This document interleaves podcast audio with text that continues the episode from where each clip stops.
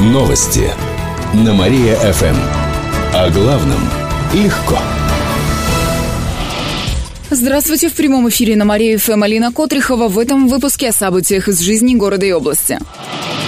Люди в казачьей форме потребовали закрыть выставку. Инцидент произошел накануне в выставочном зале музея Воснецовых. Сейчас там проходит экспозиция «Ниже Нижнего». Художники представили на ней истории жителей Поволжья в виде инсталляций и картин. Одна из работ стала причиной конфликта. Какая, знает моя коллега Александра Коробейникова. Возмущение казаков вызвало произведение художника Евгения Стрелкова. Люди с нашивками казачьего войска неожиданно ворвались в музей во время творческой встречи с автором. О произошедшем рассказала руководитель проектов молодежного творческого центра Дарья Ткачева ворвались изначально прямо в верхней одежде, не купив билета и слегка напугав а, наших уважаемых смотрительниц зала. И высказываются они о том, что одна из работ данной выставки, ему оскорбляет их а, чувство верующих, а вот эта работа на самом-то деле, она является таким вот плачем по утраченной святыне. Но наши посетители, которые пришли, они не хотели соглашаться с подобной трактовкой, говоря о том, что вот данная работа не канонична, что икона не должна изображаться таким образом, образом.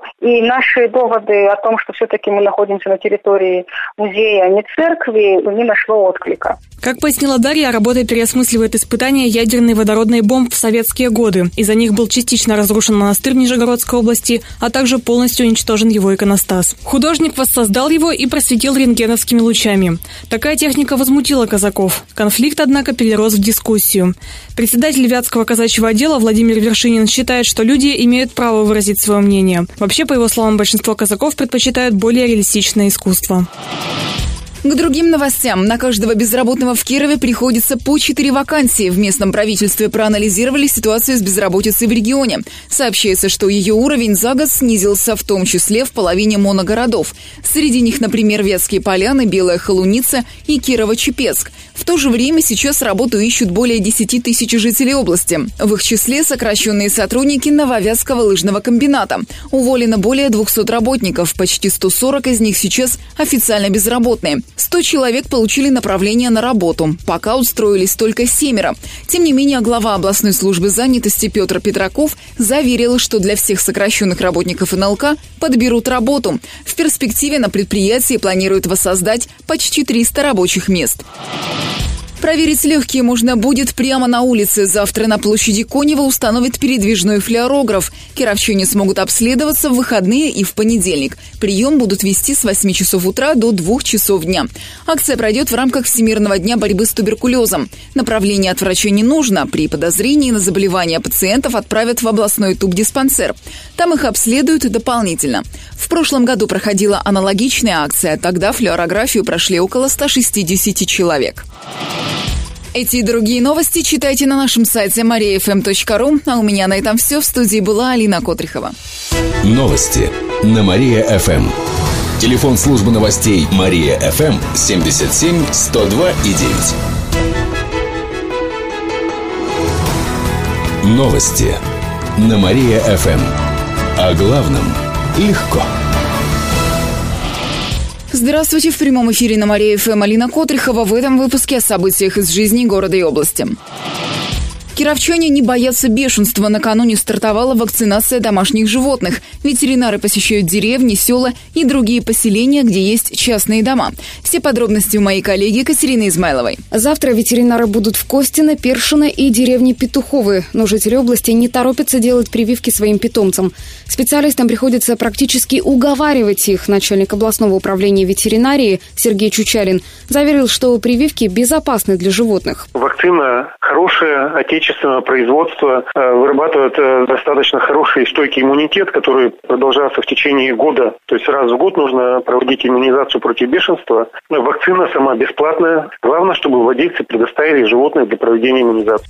А вот в случае, если ваш кот заболеет бешенством, спасти животное будет практически невозможно. Для человека болезнь тоже может закончиться летальным исходом. Часто домашних кошек и собак кировчане увозят на дачи и в сады. И даже мыши и грызуны могут стать переносчиками бешенства. Добавлю сейчас, в области уже 19 случаев бешенства. Это почти в 4 раза больше, чем за весь прошлый год. Среди больных две кошки и дикие животные. В Сунском районе зарегистрировали первый случай бешенства за всю историю. Остальные в Малмышском и Зуевском. День кукольника отметят в Кирове. Его празднуют сегодня во всем мире. В музее нашего театра кукол хранится более 500 экспонатов. Это верховые куклы, которые показывают над ширмой, куклы-марионетки, а также перчаточные и ростовые. Есть даже теневые. Они плоские и сделаны из оргстекла. А спектакли с ними создают на основе игры света и тени. За ширмой актеры часто сталкиваются с трудностями. Режиссер Кировского театра кукол Алена Лысова рассказала, что куклы могут быть тяжелыми. Есть куклы, которые весят 4 килограмма. Разумеется, актеру все 40 минут продержать куклу на вытянутой руке тяжело физически. Но когда начинаешь работать с куклой, идет спектакль, про эти трудности забываешь, потому что полностью отдаешься эмоциям спектакля. В Кировском театре кукол подготовили праздничные мероприятия. Они состоятся завтра. Юных кировчан научат делать тряпичные куклы. А еще устроят мастер-класс по кукловождению. Кроме того, откроется выставка «Я кукольник». На ней представят работы, которые сделали дети. В 11 часов утра пройдет спектакль по щучьему велению. Эти и другие новости читайте на нашем сайте mariafm.ru. А у меня на этом все. В студии была Алина Котрихова. Новости на Мария-ФМ. Телефон службы новостей Мария-ФМ 77 102 и 9. Новости на Мария-ФМ. О главном легко. Здравствуйте, в прямом эфире на Мария ФМ Алина Котрихова. В этом выпуске о событиях из жизни города и области. Кирове массово закрывают игровые клубы. Последний подобный случай произошел на днях у площади Лепси. Из зала изъяли около 10 игровых автоматов и почти 15 тысяч рублей выручки. Об этом сообщили в региональном управлении МВД. За последнее время закрыли еще пять клубов на юго-западе, на Филейке, недалеко от автовокзала и в центре города. Один из них работал неподалеку от город администрации. Владельцы незаконно заработали на азарте посетителей почти 100 тысяч рублей. Всю их технику также изъяли. Скорее всего, игровые автоматы уничтожили уничтожат. За организацию горных клубов можно получить до четырех лет лишения свободы. Жители области смогут решить, на что потратить бюджетные деньги. Накануне в нашем регионе стартовал пилотный проект «Народный бюджет». Его инициировал в Рио губернатора Никита Белых. Первым участником стал поселок Мирный в Горичевском районе, сообщают в областном правительстве. Благодаря этому проекту кировчане смогут определить, на что будет потрачена часть бюджетных денег. Они пойдут на решение местных проблем. Например, на создание детских площадок или ремонт дорог. При этом дополнительные деньги с населения собирать не будут. Планируется, что жители смогут распределить до 3 миллионов рублей из бюджета. Решение будет принимать бюджетная комиссия. Она создается из числа местных жителей. Затем администрация поселка дает экспертное заключение по выделению денег. Реализация проекта «Народный бюджет» начнется через год. После к нему смогут присоединиться и другие населенные пункты области. Кировчан закроют в комнате и заставят думать. Живой квест создали в Кирове. Участникам игры нужно будет исследовать тайники, разгадывать головоломки, находить ключи. На прохождение дадут один час. В комнате может быть от двух до четырех человек. Организатор квеста Яков рассказал, что всего в помещении три комнаты. Из них нужно выбраться последовательно, не применяя физическую силу, ничего не рвать, там, не выламывать, только используя свою логику, логическое мышление, применяя подсказки, которые будут люди находить вот в процессе игры. Кроме того, командам придется пройти различные испытания, например, встретиться с мадагаскарскими тараканами и разобраться, как они смогут помочь выйти из комнаты. Десять команд уже попытались пройти квест, из них только две сумели выбраться из комнат. Каждые несколько месяцев будут менять обстановку и историю, так что посетители смогут проходить новые квесты. Эти и другие новости читайте на нашем сайте mariafm.ru. А у меня на этом все. В студии была Алина Котрихова. Новости на Мария-ФМ. Телефон службы новостей Мария-ФМ 77 102 и 9. Новости на Мария-ФМ. Здравствуйте, в прямом эфире на Мария-ФМ Алина Котрихова. В этом выпуске о событиях из жизни города и области. Очередное трагическое ДТП произошло в Коминтерне. Накануне напротив дома 227 по улице Павла Корчагина столкнулись «девятка» и «Субару». В областной ГИБДД сообщили, что 36-летний водитель ВАЗа ехал со стороны разворотного круга в Киров. По предварительным данным, он выехал на встречную полосу. По ней двигалась иномарка.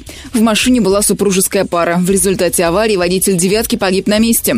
Его пассажир получил травмы. Муж и жена в «Субару» тоже пострадали, их госпитализировали. В конце февраля примерно на том же месте произошло другое страшное ДТП. В нем погибли два человека. Кировчане берут кредиты чаще, чем в среднем по стране. Об этом сообщают в пресс-центре областного правительства. За ушедший год кредитов выдано почти на 20% больше, чем в 2012 -м. Жители области заняли у банков и кредитных организаций почти 150 миллиардов рублей. Чуть более трети – это кредиты для населения. Однако выплатить деньги удается не всем. В Кировской области растет долг по кредитам. Сейчас он составляет около 20 миллиардов рублей. Это на 17% больше, чем в 2012 году, сообщает сообщают в Кировстате. В то же время в регионе появляется все больше кредитных организаций. За год открылось более 40 офисов и три передвижных пункта кассовых операций. Стоит отметить, что Центробанк положительно оценивает ситуацию в банковском секторе Кировской области. Серьезных претензий со стороны руководства нет. В музее научат наскальной живописи. Сегодня вечером в Вятском палеонтологическом музее состоится необычное мероприятие. Там пройдут экскурсии и конкурсы. На входе посетителей встретят первобытные люди. Из них выберут вождя, поделились в музее. Затем всех желающих научат делать шаманские амулеты и рисовать наскальную живопись. Также для кировчан проведут экскурсию по музею. Впервые выставят экспонаты костей мамонта и черепа гоминид. Это древние предки человека.